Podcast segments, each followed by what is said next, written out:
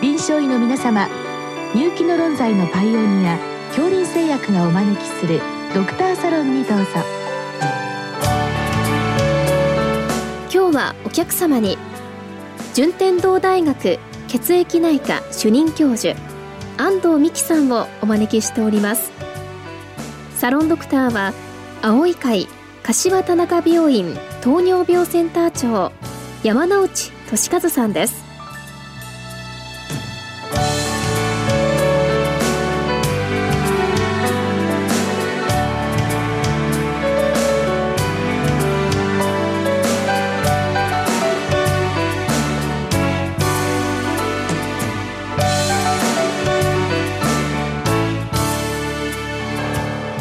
安藤先生よろしくお願いいたします。よろしくお願いします。えー、今日は CAR-T 細胞療法 CAR-T と呼んでよろしいでしょうか、はい。はい、の今後の展望等についてご教示くださいということです。先生この CAR-T 細胞療法、はい、まずこれの概要を教えていただけますか？はいカー T 細胞はあの遺伝子治療になります。で現在日本で使えるのは患者さん自身の T 細胞を取り出してそれでカーというあの人工的に作られたあの、腫瘍をやっつける、腫瘍抗原を見つけて、まあ、強烈にこう反応して、うん、T 細胞が殺細胞タンパクを放出する。まあ、それによって腫瘍をやっつけるという、うん、あの人工的な遺伝子を T 細胞に組み込むことで、うん、えー、カー T 細胞となって、そのカー T 細胞を増やして患者さんに戻すという治療になります。T 細胞を非常に強力にして戻すという、はい、わけですね。はい、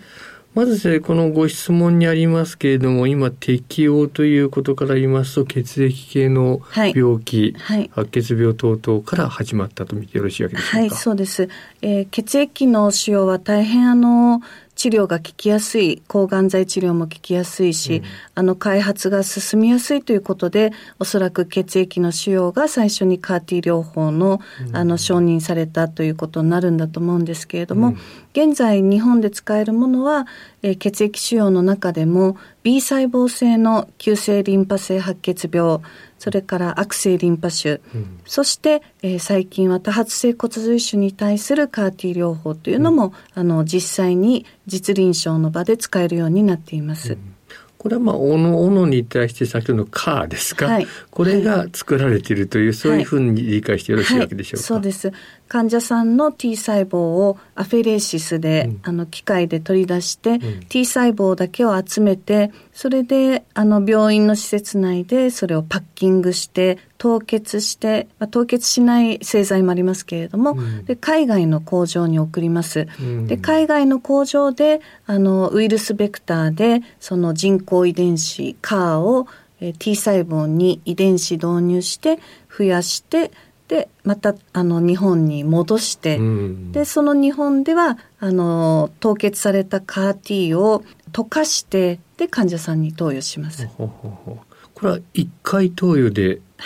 大丈夫というわけなんですね。はい、現時点では1回投与で、あの投与された CAR-T は、まあ、ずっとあの患者さんの体内に残ることもありますのでそういった効果が望めます。これあの治療の適用のこの条件がなかなか厳しい感じがいたしますが、はい、このあたりいかがなんでしょうか、はい、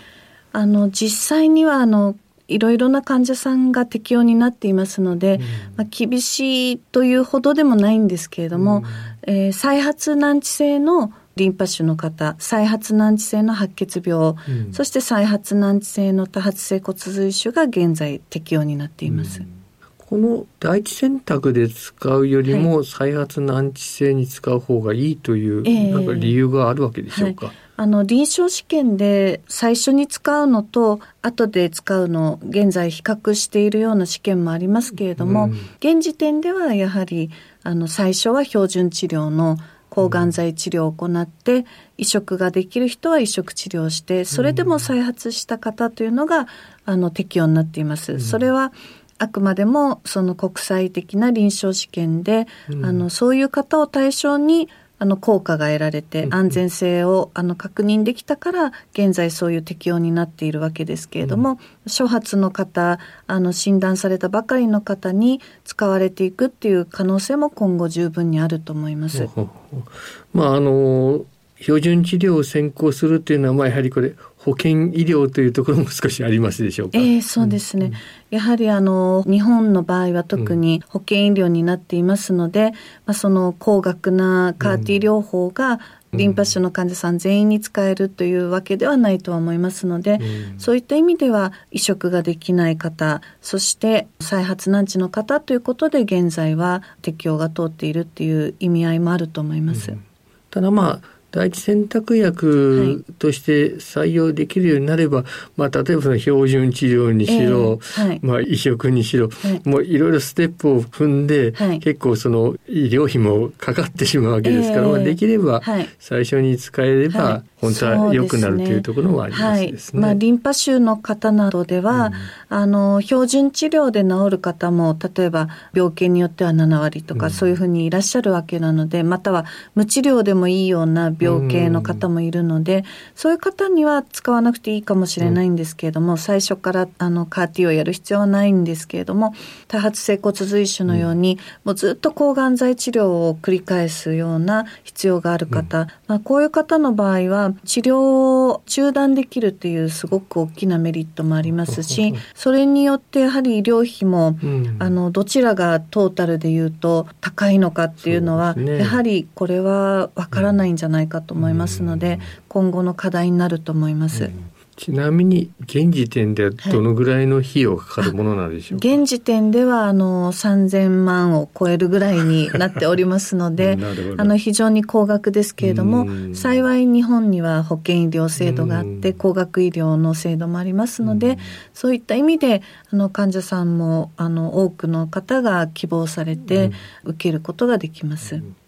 現時点で判明しているこう治療効果、まあ、これはあの臨床試験の成績になると思います。はい、これはいかがですか、はい、あこれはですね、もう白血病の方にとっては、あの、小さいお子さんで、あの、難しい染色体異常があるような方、うん、今までは本当にあの、標準治療で再発してしまった場合には、うん、治療の手立てがなかったわけなんですけれども、うん、このような白血病の方にも9割の、あの、寛解が望めるということが、もう国際的な臨床試験で、3つぐらいの大きなグループで、あの、すべて9割を超えるような成績が出ています。。その間に、あの、もしも再発したとしても、一、うん、回寛解に入ることで、また移植ができるようになって助かったっていう子もいらっしゃいますし、うん、その一回のカーティーでずっと治ったまま継続できるっていうようなお子さんもいらっしゃいますので、うん、これは非常に大きなことじゃないかなと思っています。素晴らしいですね。いや、これは本当に素晴らしいと思います。まあ、特に先ほど少し出ましたあの多発性骨髄腫のようにこう、はいはい、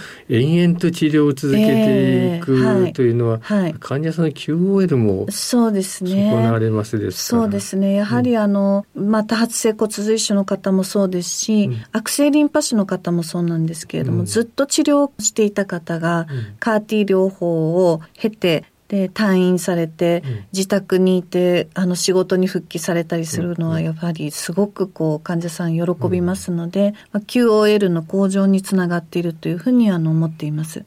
ちなみにあの今の成績90%という成績ですが、はい、これはのファーストチョイスで使った場合でしょうか？それの先ほどあの難治再発例というのがございまはい、白血病の場合は再発難治で9割以上の寛解を得ることができます。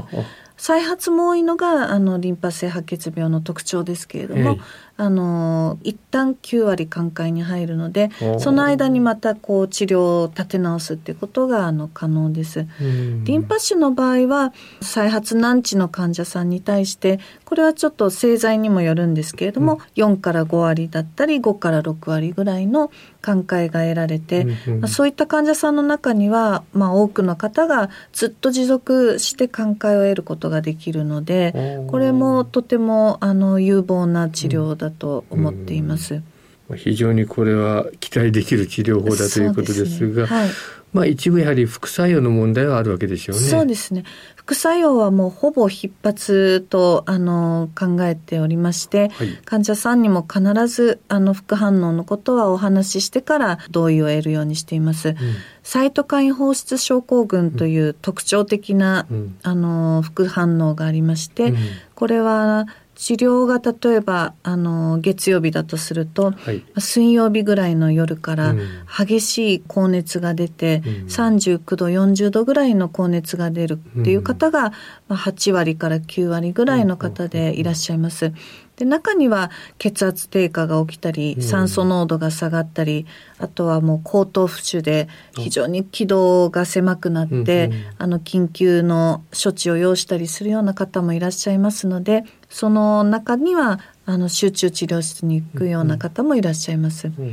あとは神経症状も、まあ、これはサイトカイン放出症候群がすごく激しい方の中で、まあ、あの少し起こるんですけれども、うん、神経症状っていうのが起こることがあってちょっと手が震えて字が書けなくなるとか、まあ、ひどい方だと痙攣を起こす、うん、こういったのが特徴的な副反応になります。まあただ大方の方はそこまでいかないと考えてよろしいわけですか？そうですね。あの神経症状が起こる方は2割ぐらいだと思うんですけれども、うんうん、あのサイトカイン放出症候群はあの重症度はいろいろ軽症から重症までありますけれども、うん、まあ、8割ぐらいの方には起きていると思います、まあ、重症の方がその一部に出てくるということですね、はい。はい、ただ2週間がピークですのでまあ、その製剤にもよりますけれども、うん、2週間超えるとあのほとんどの方がもうリハビリして退院していくというような形になります。最後に今後の展望ですけれども、はい、これ先生固形がんに対しては効かないわけでしょうか、はい固形がんに対してはもうあの世界中の研究者が私たちを含めカーティー療法をなんとか固形がんに応用できるようにというふうに研究しています。で実際にも米国では臨床試験も行われています。し、まあ、固形がんの方がよりその腫瘍にカーティーを届けるということが難しくなりますけれども、うん、その腫瘍微小環境リンパ腫や多発性骨髄腫にももちろんありますけれども、うん、さらに固形がんというのは、うん、あの腫瘍微小環境にがんが守られて、あの、増殖して生存していくっていう力が強いですので、うん、その腫瘍微小環境を克服するために開発されたのがカーティーなんですけれども、うん、その腫瘍微小環境を克服するっていうのはやはりなかなか難しいものがありますので、うん、あの、改良に改良を重ねているというのが、あの、現在の開発状況になります。まあでも道筋がなんとなくあるようで非常に期待できますね。はい。今日は先生どうもありがとうございました。ありがとうございました。